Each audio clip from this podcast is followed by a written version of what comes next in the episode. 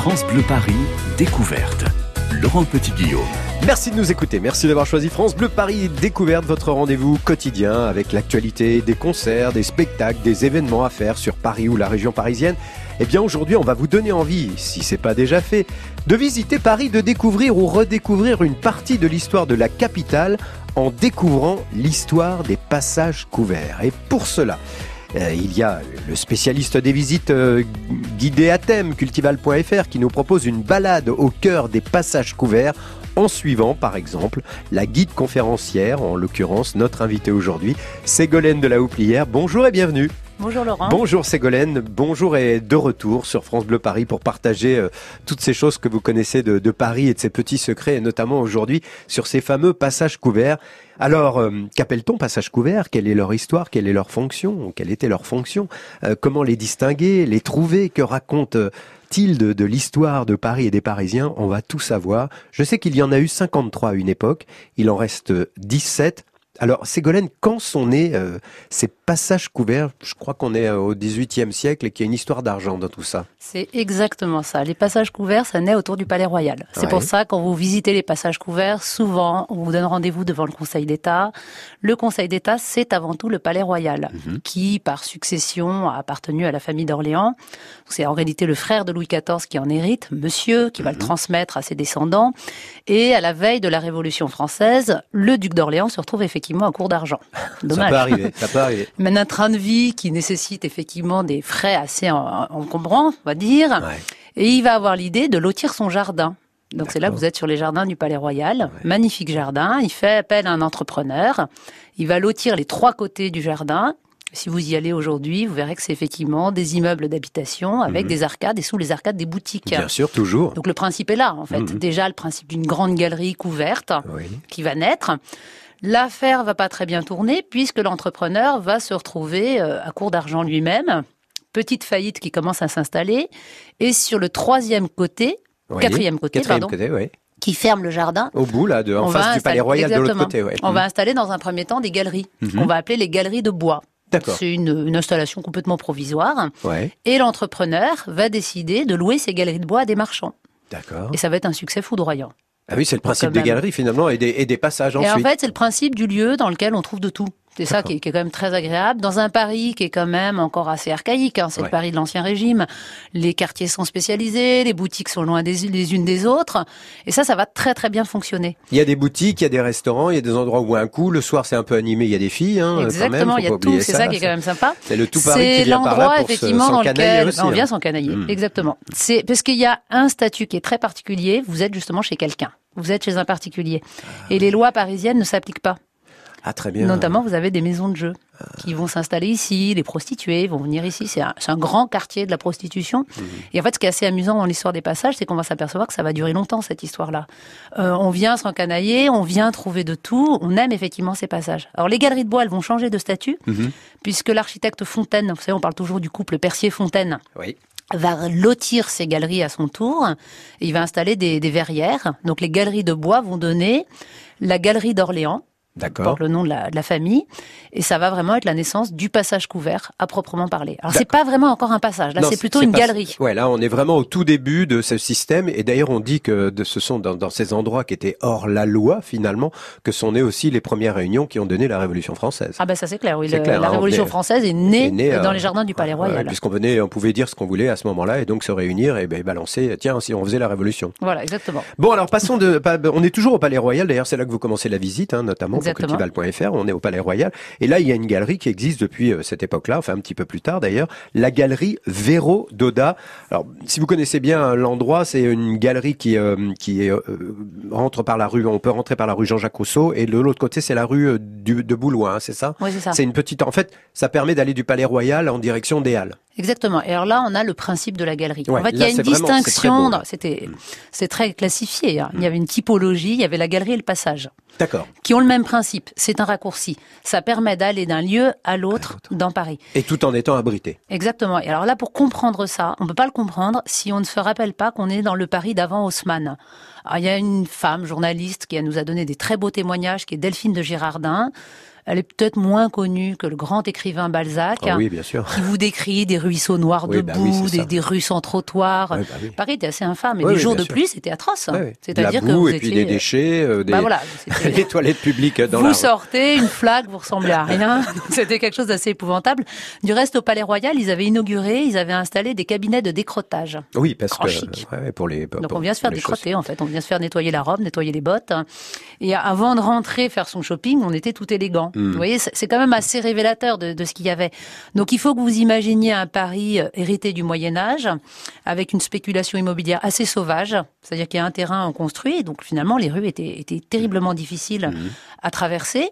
Et ces passages qui étaient tout propres et en plus euh, remplis de belles boutiques. Exactement. Eh ben vous savez quoi, on va continuer à en parler, notamment revenir sur cette galerie Véro Doda dans un instant, puis on vous parlera également de la galerie Vivienne, très célèbre et pas si loin que ça. France Bleu, Paris. C'est pas l'homme qui prend la mer, c'est la mer qui prend l'homme. Ta, ta, ta. Moi la mer, elle m'a pris, je me souviens, un mordi j'ai troqué mes Santiago et mon cuir un peu zone contre une paire de Dockside et un vieux ciré jaune. J'ai déserté les crasses qui me disaient sois prudent. La mer c'est dégueulasse, les poissons baissent dedans. Dès que le vent soufflera, je repartira. Dès que les vents tourneront, nous nous en allerons. C'est pas l'homme qui prend la mer, c'est la mer qui prend l'homme. Moi la mer, elle m'a pris au dépourvu. Tant pis, j'ai eu si mal au cœur sur la mer en furie. J'ai vomi mon 4 heures et mon minuit aussi. Je me suis cogné partout, j'ai dormi dans des draps mouillés. Ça m'a coûté des sous, c'est de la plaisance, c'est le pied. Dès que le vent soufflera, je repartira. Dès que les vents tourneront, nous nous en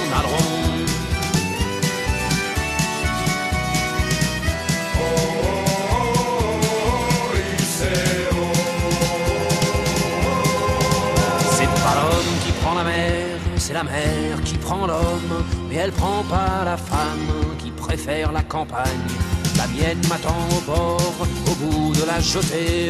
L'horizon est bien mort dans ses yeux délavés. Assise sur une bite d'amarrage, elle pleure son homme qui la quitte. La mer, c'est son malheur. Dès que le vent soufflera, je repartira.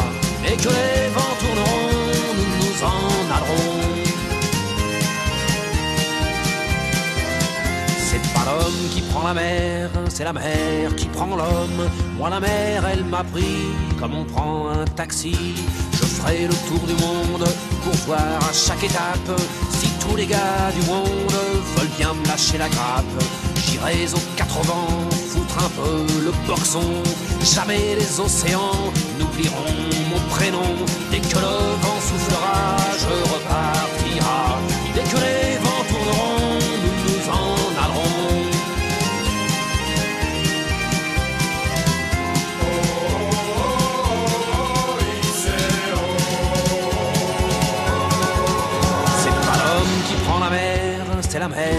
Prend l'homme.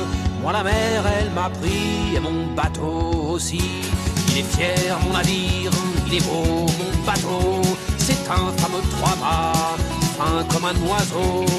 Cabarly, Pajot, Kersozon et Ridel navigue pas sur des cajots ni sur des poubelles. Dès que le vent soufflera, je repartira.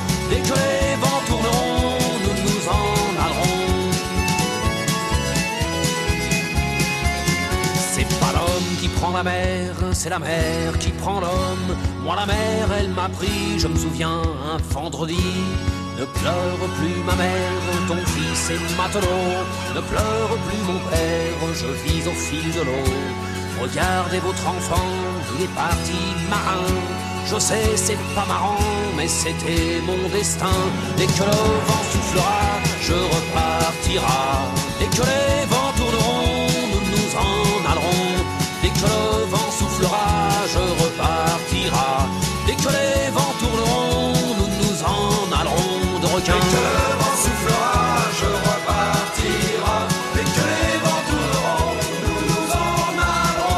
que le vent soufflera, nous repartira. Dès que les vents tourneront, je me Renault dès que le vent soufflera sur France Bleu Paris.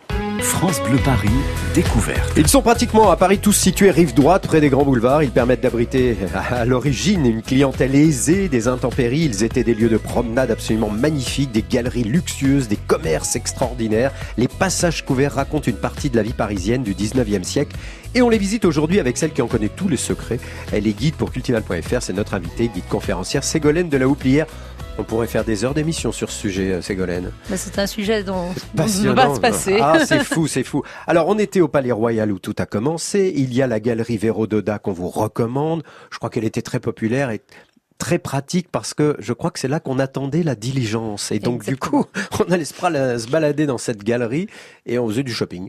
C'est ce qui va faire le succès de cette galerie. Alors, fou. une galerie déjà dont le nom est quand même assez formidable, Véro Doda, c'est deux associés qui sont bouchers et charcutiers, qui viennent de Lyon Ah, bravo. et qui sont des spéculateurs formidables. Ah oui. Et ils rachètent à- le site d'un ancien hôtel particulier, qui était l'hôtel de Diane de Poitiers. Et là, on voit bien dans quel contexte on est. On est dans un contexte post-révolutionnaire. Les biens du, de la- du clergé, les biens de la noblesse ont été saisis.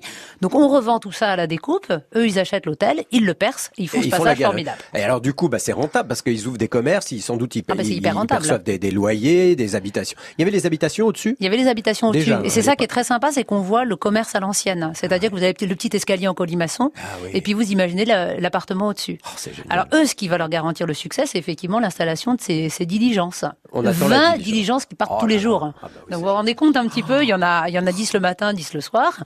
Bah, la diligence, on ne sait jamais trop à quelle heure elle va rentrer. Toujours. Le train, il arrive à 18 heures. La diligence, elle arrive vers 17 heures. Mais pourquoi vous croyez qu'il y a des commerces maintenant Voilà. dans les gares Exactement. Que faire pendant tout ce temps? Bah voilà. bon Donc- alors on va on va changer de, de secteur, mais pas très très loin. Il y en a une qui est très célèbre, la Galerie Vivienne, à deux pas euh, du métro Bourse, entre la entre la rue des Petits Champs, la rue de la Banque, la rue Vivienne. Inaugurée en 1823. Qui le- qui l'installe, qui l'achète, qui la gère? Alors la galerie Vivienne, c'est un projet particulier hein, qui a été fait. Elle s'installe sur la rue Vivienne. Déjà sous Louis XIV, on disait il y a plus d'argent dans la rue Vivienne que dans le reste de la capitale. Ah oui, donc grand luxe. Donc on sait où on va. Ouais, Et ouais. mine de rien, les passages, ils s'installent toujours dans des endroits qui sont très stratégiques. Donc là, effectivement, il va y avoir ce projet d'un certain ma- maître Marchou qui va décider euh, d'investir. Pareil, hein, il fait de la spéculation immobilière, il investit, il perce, il construit une galerie extrêmement luxueuse, avec un très très beau décor, euh, Mm. Oh, c'est complètement... Faut y aller, faut y aller. C'est néoclassique, hein, c'est Les magnifique. mosaïques au sol. Alors les mosaïques au sol, c'est marrant parce qu'elles ont été faites à un moment où déjà la galerie déclinait. Ah bon? C'est plus à la mode. Avec Napoléon III, les grandes percées haussmanniennes, le développement des grands magasins, c'est un côté un peu désuet tout ça. Ah oui, On va oui. plus dans les passages et forcément la copropriété s'affole. Ah. Et donc ils ont appelé Fakina, qui était un mosaïste qui avait travaillé à l'Opéra de Paris, Oui. et ils ont demandé de faire la mosaïque. Et ça a été un coup de maître. Et du coup, la, Du coup, la- on est revenu. bah, on est revenu. On s'est dit c'est beau, quoi. Il faut revenir quand même. D'ailleurs, si vous regardez sur le sol de la mosaïque, hein, il y a indiqué euh, Fakina, mosaïste de l'Opéra, rue Legendre à Paris. Très carrément mis sa carte de visite là sur le sur le sol.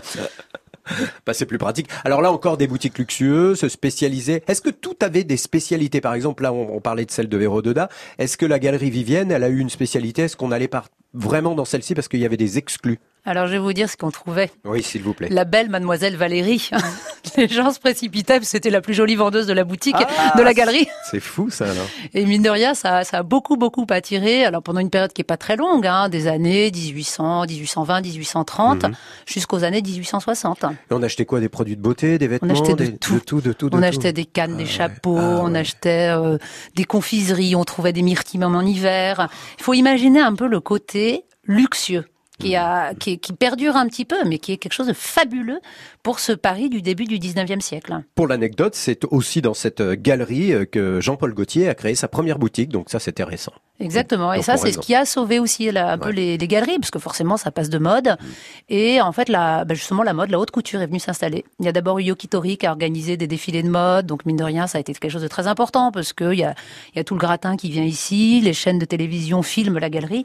Et il y a eu effectivement Jean-Paul Gaultier. Et puis euh, au numéro 13, je crois, de, de, de cet endroit, il y a un petit escalier qui mène à l'appartement d'un personnage célèbre de notre histoire. Ah bah, grand personnage, qui est Vidocq, hein, qui est euh, ce chef de la sûreté, qui va inspirer Jean Valjean, qui va inspirer Vautrin. Donc toute la littérature se retrouve autour de ça. C'est- un, un bagnard reconverti qui devient quand même chef de la police. hein. Un peu agent secret, un peu mythique. Et l'escalier euh, mènerait vers un souterrain euh, que personne n'a jamais retrouvé, mais peu importe. Et quand vous faites ces balades avec euh, plusieurs personnes, j'imagine que vous avez des centaines de, de- de petites anecdotes partout où vous passez, parce que ce sont, ce sont des endroits qui sont remplis, fourmis de- de petites anecdotes de personnages célèbres qui ont habité ces galeries. Oui, en fait, c'est ça qui est assez fascinant, c'est que c'est témoin d'un Paris qu'on connaît plus tellement. C'est vrai. Et c'est pour ça que c'est un côté, vous disiez tout à l'heure, il faut les chercher. Mais c'est exactement ça. On peut passer devant une façade et passer à côté. Si on fait l'effort de les chercher, on a l'impression que toute l'histoire va ressurgir, que des personnages de la littérature reviennent à travers des personnages existants, que c'est euh, des grandes personnes, des petites personnes. C'est aussi le cinéma qu'on va retrouver dans ces passages. Hein. Zazie dans le métro a été, a été Ah oui, tourné ah dans oui, le ah passage oui. du Grand Cerf, vous voyez. Donc, euh. Bon, alors on va continuer cette balade bien sûr dans un instant, mais euh, voilà, on vous invite vraiment à y aller. Il y en a plein dans Paris. On va encore en évoquer quelques-unes. Suite de la balade dans l'histoire de ces fameux passages couverts de Paris, avec notre guide aujourd'hui, Ségolène de la Houplière. Dans un instant, on ira par exemple passage des panoramas, passage Passage Geoffroy. Ce sera juste après accès privé. Là encore un rendez-vous dans un instant pour découvrir un, un lieu insolite. Alors aujourd'hui, on va retrouver Héloïse Erignac au Parc Expo de la Porte de Versailles, et bah oui, elle a assisté au montage de la Foire de Paris, qui commence demain. France Bleu Paris.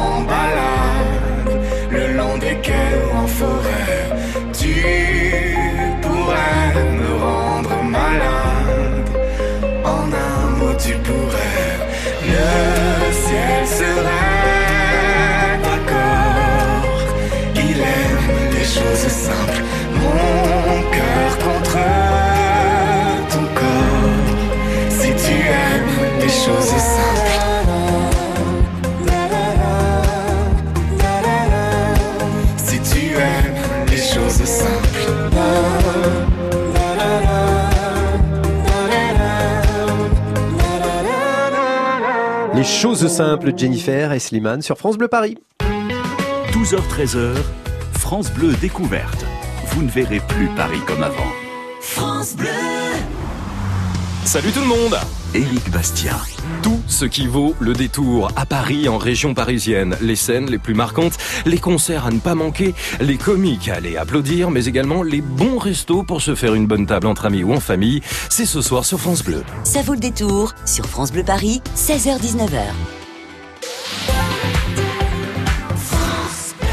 Découvrez le secret de la vitalité d'Annie Dupéret.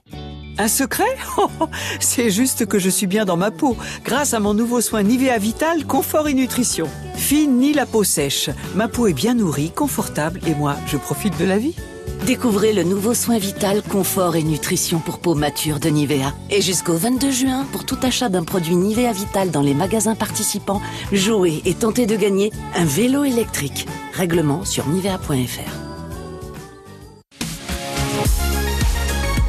France Bleu Paris. Midi et demi, c'est l'heure d'accès privé avec Héloïse Erignac. Demain, 10h, la 115e foire de Paris ouvre ses portes. Jusqu'au 8 mai, plus d'un millier d'exposants exposent leurs produits, leur savoir-faire. Bah, une mise en place titanesque à laquelle Héloïse Erignac a assisté en compagnie de Karine Préter, la directrice du salon. La voici donc dans le hall 3 du parc des expos de la porte de Versailles. Je viens de voir passer un rouleau de moquette.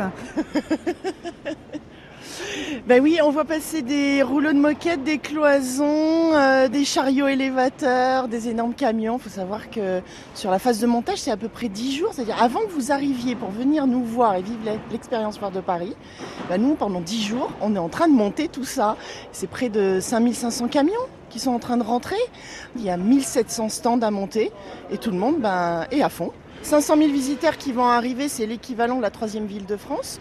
Et à l'intérieur, bah oui, vous allez avoir euh, des cuisines qui sont montées totalement de toutes pièces, des cheminées qui sont en train de se monter, qui vont être raccordées pour être euh, en fonctionnement, euh, des vérandas qui sont en train aussi de, de sortir de terre. Ça m'inquiète un peu parce qu'on est quand même très très près de l'ouverture.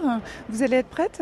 Chaque année, quand je vais me coucher le dernier soir avant l'ouverture, je me dis, on va pas ouvrir demain. Eh ben, on ouvre à chaque fois, incroyable. On travaille jour et nuit, les équipes sont sur le pont jour et nuit jusqu'au dernier moment, parfois jusqu'à la dernière minute. Je me souviens d'une anecdote où euh, il y a quelques années, bah, cinq minutes avant d'ouvrir, on était encore en train de couler du goudron suite à une fuite en plein milieu de l'allée centrale. J'avais les premiers visiteurs qui arrivaient. Et ben, à 10 heures pétantes, euh, la machine à goudron était partie et on avait tout nettoyé et c'était tout nickel. On est dans votre bureau. Et oui, bienvenue. Cette foire de Paris, pour vous, ça va être la dernière, il paraît Oui, ça va être la dernière parce que j'ai la chance d'être appelée à prendre d'autres fonctions euh, dans le groupe qui organise la foire de Paris. Une septième édition qui est placée sous le signe de toujours de la passion, de l'enthousiasme, de l'adrénaline et puis une vraie séquence émotion, oui. Une foire de Paris, c'est un, c'est un salon qui n'a pas de comparaison. C'est un événement qui est euh, à la fois beaucoup dans l'humain. Moi, j'ai fait des rencontres extrêmement riches, euh, qui va des grands patrons de l'industrie sur des centres qui sont présents jusqu'à des artisans qui euh, se déplacent, qui viennent de l'étranger et qui viennent euh, pendant 12 jours vendre tout ce qu'ils ont produit dans leur village africain, par exemple. Et avec euh, ce qu'ils font pendant 12 jours, ils vont faire vivre toute leur famille pendant près d'un an. Donc, c'est euh, cette foire de Paris, c'est c'est plein d'histoires qui sont extrêmement fortes, extrêmement attachantes et qui sont un, lieu de rencontre avec des, hommes et des femmes, des artisans, des start-upers, qui, qui sont extrêmement passionnants et qui m'ont apporté euh, énormément de richesse. Qu'est-ce que c'est que ce vieux livre relié? Alors ce joli livre est le catalogue des exposants de la foire de Paris de 1935. Et euh, à chaque fois que je l'ai entre les mains, c'est euh, c'est aussi beaucoup d'émotion parce que ça me rappelle cet événement qui a traversé le temps. Et puis, bah, quand on le feuillette, on, peut découvrir bah, des, des publicités, des personnes qui étaient présentes euh, à cette époque-là. Et puis moi, une, une page que je trouve absolument fabuleuse, qui est euh, la page qui annonce hein, le catalogue officiel euh, de Foire de Paris 1935, avec un titre Foire de Paris, universelle et internationale, reconnue d'utilité publique. Bah, je crois que tout est dit sur euh, la force euh, et le caractère extrêmement euh, unique de cet événement. Bah, tout est dit effectivement et Karine Préter, directrice du salon, nous l'a promis au parc des expos de la Porte de Versailles. Tout sera prêt pour vous accueillir dès demain matin 10h.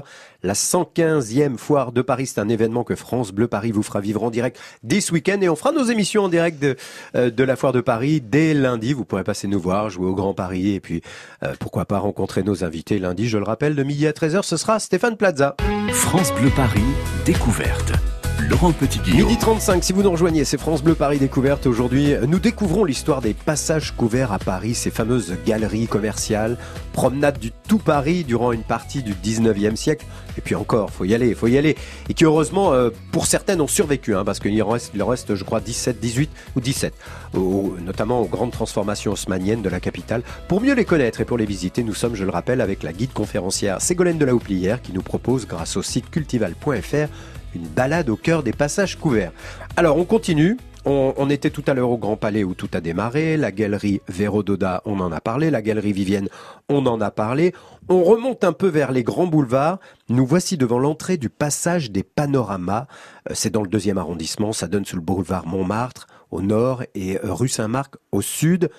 Ah, Pourquoi ça s'appelle le, le passage des panoramas, Ségolène de la Houplière? Ça, c'est un peu la grande énigme quand on arrive, parce qu'aujourd'hui, on sait plus ce que sont les panoramas, mais ça a été très à la mode au début du 19e siècle. Il y avait tous ces machins en rama. Et notamment, il y avait les géoramas, les panoramas. Les panoramas, c'est une invention d'un Américain. C'est deux énormes tours. Donc, il faut imaginer à l'entrée du passage, vous êtes sur le boulevard, à la place des immeubles, vous mettez deux énormes tours, un peu genre donjon, vous voyez. ouais, ouais. Et on rentrait dans ce panorama. On était un peu dans l'obscurité. On montait un escalier, ça devait être un peu hasardeux. Les yeux oublient la lumière extérieure, oublient l'agitation de la ville. Et quand vous montez, vous arrivez en haut de la tour. Et à l'intérieur de la tour, le long des murs, il y avait ces immenses panoramas qui avaient été peints en trompe-l'œil. Donc c'est des paysages. Il va y avoir euh, le, camp de Boulogne. C'est ce camp qu'avait fait Napoléon pour aller débarquer chez les Anglais.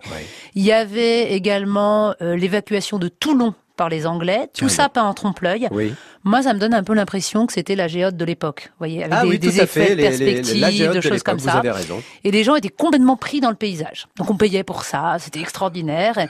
Et en fait, quand on a monté ces panoramas, il y a eu l'idée qu'on était à côté du théâtre des variétés, qu'on était quand même un peu loin de tout, parce que finalement ce boulevard, il était très isolé à l'époque dans un tissu urbain qui était très dense, et il a fallu récupérer la clientèle qui venait notamment du quartier de la Bourse. Ah, très bien. Et c'est pour ça qu'il y a eu l'idée de percer un passage. un passage. Un passage. À l'intérieur d'un hôtel particulier, l'hôtel de Montmorency-Luxembourg, on perce une rue à l'intérieur de l'immeuble. C'est fou ça. On installe des boutiques. Bah oui. Et puis en fait, c'était tellement étroit qu'il y avait une espèce de cohue impossible. Les gens s'entassaient les uns sur les autres.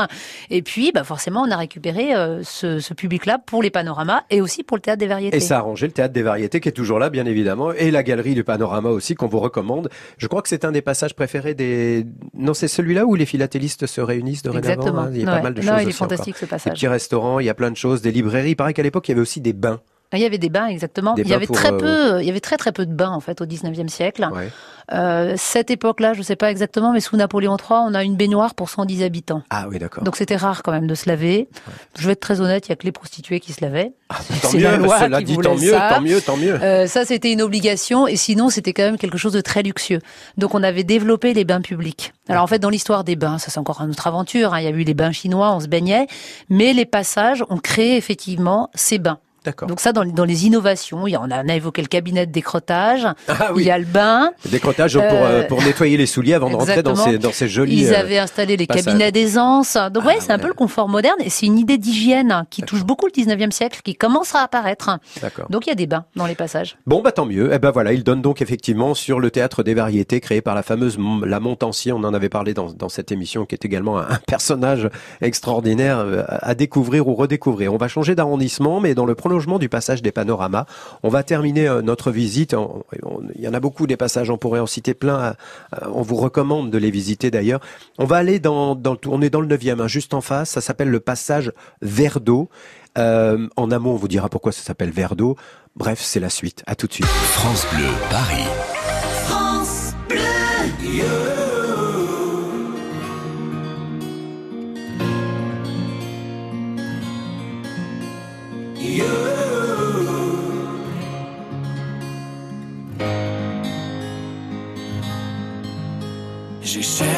Sens à mon existence. J'y ai laissé mon innocence. J'ai fini le cœur sans défense. J'ai cherché l'amour et la reconnaissance. J'ai payé le prix du silence. Je me blesse et je recommence.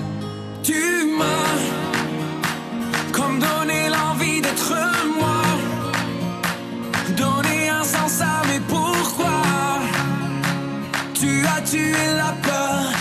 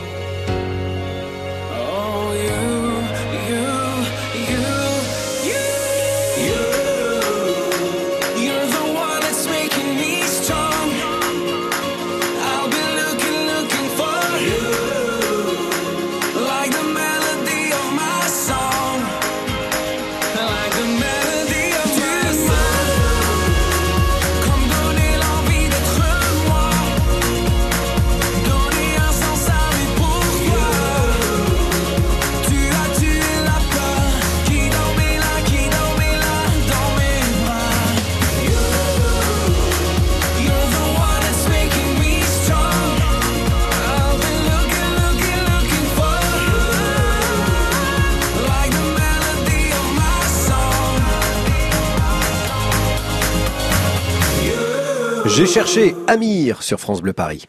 France Bleu Paris, découverte. Et la suite dans un instant. France Bleu. Bonjour à tous, Ségolène Aluni. Avant votre week-end, nous vous emmenons dans la dernière ferme maraîchère du 19e siècle qui se situe aux portes de Paris. Et puis nous descendrons dans le Médoc où on peut de nouveau manger des huîtres locales après un arrêt de la production qui a duré des décennies. Une heure en France sur France Bleu, dès 13h. France Bleu, partenaire de la Foire de Paris, du 27 avril au 8 mai. Maison, innovation, gastronomie du terroir et du monde, activités pour toute la famille seront au programme durant 12 jours. Émissions en direct, invités exceptionnels, animations et ateliers cuisine. Le programme complet de France Bleu à la Foire de Paris sur francebleu.fr. France Bleu Paris.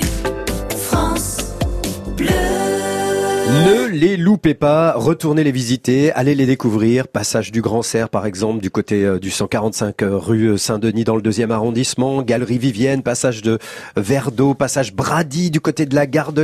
Allez-y, passage Choiseul, voilà. Il y en a plein, il y en a 18 à Paris. On peut les visiter, s'y balader, s'y abriter, découvrir des boutiques fantastiques. Et c'est toujours leur fonction principale d'ailleurs, s'y balader. Mais si vous voulez connaître leur histoire, eh bien, il vous suffit de vous inscrire sur le site cultival.fr qui propose des balades au cœur des passages couverts avec notamment notre guide conférencière aujourd'hui, Ségolène de la Houplière. Bon, alors on était passage du Panorama, à côté du Théâtre des Variétés, enfin qui donne sur le Théâtre des Variétés. On a le Grand Boulevard qui est là, métro Grand Boulevard notamment, pour vous situer où on est. On traverse ce Grand Boulevard, Et là, on va se retrouver dans un autre qui est juste en face finalement, parce que ça permet finalement Ségolène de traverser tout Paris euh, à l'abri. C'est exactement ça. hein. C'est pour ça que ça s'appelle un passage. Bah hein. oui, voilà. Dans l'idée, c'était inspiré des trappes lyonnais. On va d'une cour à l'autre. Ah oui. La seule chose, c'est que là, c'est couvert. Donc c'est encore mieux. Les jours Et- de pluie, et- et les très jours lumineux. de et très lumineux, parce qu'en plus ils étaient éclairés. Ouais. Donc ça permettait de tout valoriser, valoriser les marchandises. Euh, Les gens étaient bien dans ces passages. Ah ouais. Et chauffé même, parce que je crois que la première, est, par exemple celle qu'on va, on, on va aller maintenant passage Jouffroy. Vous savez, c'est celui qui est juste à côté du musée Grévin. Oui, alors on peut pas le rater, effectivement. Eh non, on on repère le musée Grévin, on repère le passage Jouffroy. Et effectivement, c'est le premier passage qui a eu l'idée de mettre un chauffage au sol. Ce qui est d'un luxe absolument inouï. Quand on imagine ce passage en plein mois de décembre, vous êtes dans la neige, dans Bah, le froid. plus froid qu'aujourd'hui, évidemment. terrifiant. Les hivers étaient plus cool. Et vous arrivez dans ce passage, vous avez des marchandises qui sont toutes plus belles les unes que les autres. Oh. Vous avez ce chauffage, euh, la cohue, c'est merveilleux. C'est- les courses dans un grand magasin. Bah voilà. Et le musée Grévin, alors faut pas louper celui-là parce que au bout, vous avez au bout de, de, de cette entrée, il y a tout au bout un hôtel qui s'appelle l'hôtel Chopin, hein, c'est ça? Exactement. Et il faut y aller, il faut.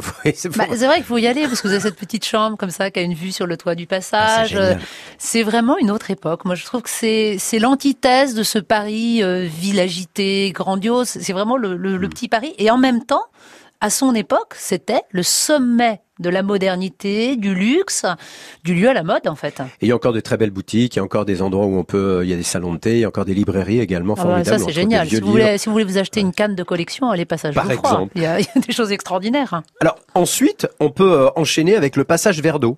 Et alors c'est ça qui est fantastique, c'est qu'on continue notre marche, on redescend après juste après l'hôtel un petit escalier, vous avez une très très belle librairie dans l'angle, oui. petit magasin de jouets qui sont pas désagréables aussi, hein, des jouets à Ah l'ancienne. oui, très jolis petits jouets. et tout. Exactement. Et après vous continuez sur le passage vers d'eau. Ah, vers d'eau en un seul mot. Hein. Ça n'a rien à voir avec le. C'est pas un endroit où on, Non, non, c'est un monsieur Verdeau qui l'avait créé, tout simplement. À nouveau, spéculation immobilière, il achète son, son, son immeuble, il fait son passage, il loue les boutiques, et là, il nous amène jusqu'à Drouot. Voilà. C'est ça qui est Qui extraordinaire. existait déjà alors. Et donc les boutiques, oui, qui existaient déjà. Et en fait, ce qui est assez amusant, c'est que chaque passage a vraiment son caractère. Il y a, il y a, il y a, il y a un esprit d'un passage. Et quand vous arrivez passage vers d'eau, vous pouvez acheter des gravures, des lithographies. C'est un peu dans l'esprit de la maison de vente, si vous voulez. Allons euh, du côté de la rue de Saint-Denis, dans le deuxième arrondissement, au 145 rue Saint-Denis. Vous aimez beaucoup le passage du Grand Serre. Ah, moi, j'aime beaucoup le passage du Grand Cerf, qui est installé à l'emplacement d'une ancienne hôtellerie, une hostellerie, qui existait déjà avant les révolutions, hein, qui était l'hostellerie du Grand Cerf. Et là, il y a un passage qui avait d'abord été créé, puis il a été couvert.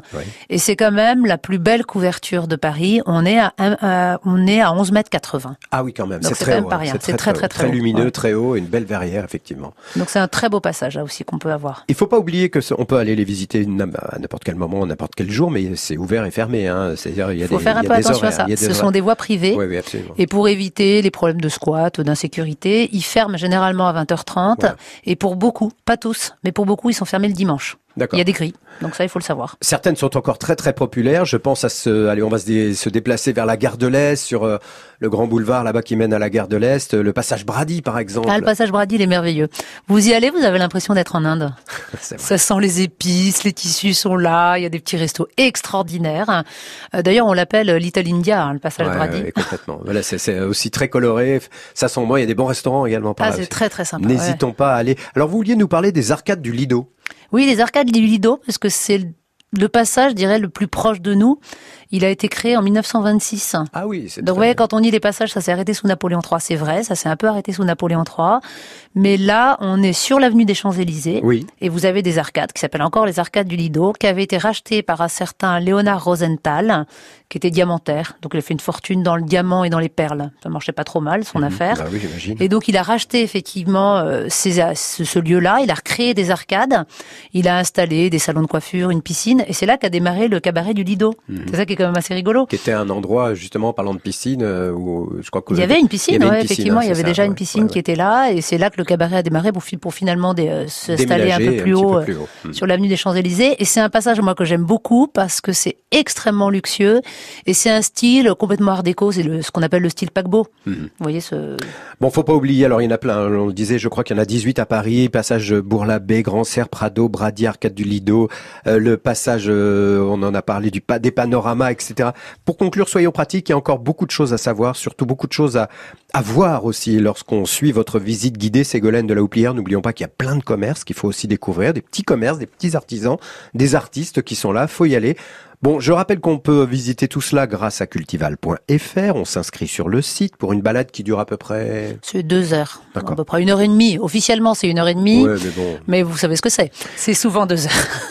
Je crois que c'est 11 euros par personne. À partir de combien de personnes ces visites euh, sont réalisées en général? C'est généralement 15 personnes. Minimum? Oui, bon, en fait, on constitue des groupes. Soit vous venez en groupe, soit on constitue une visite individuelle, vous vous présentez, et puis euh, ça se remplit très vite, hein, ça n'a Alors, pas d'inquiétude. Toutes les infos sont sur cultival.fr. C'était passionnant. Merci beaucoup. Merci pour cette balade sur France Bleu Paris. Ségolène de la Houplière. Merci d'être passé par ici et à bientôt. France Bleu Paris.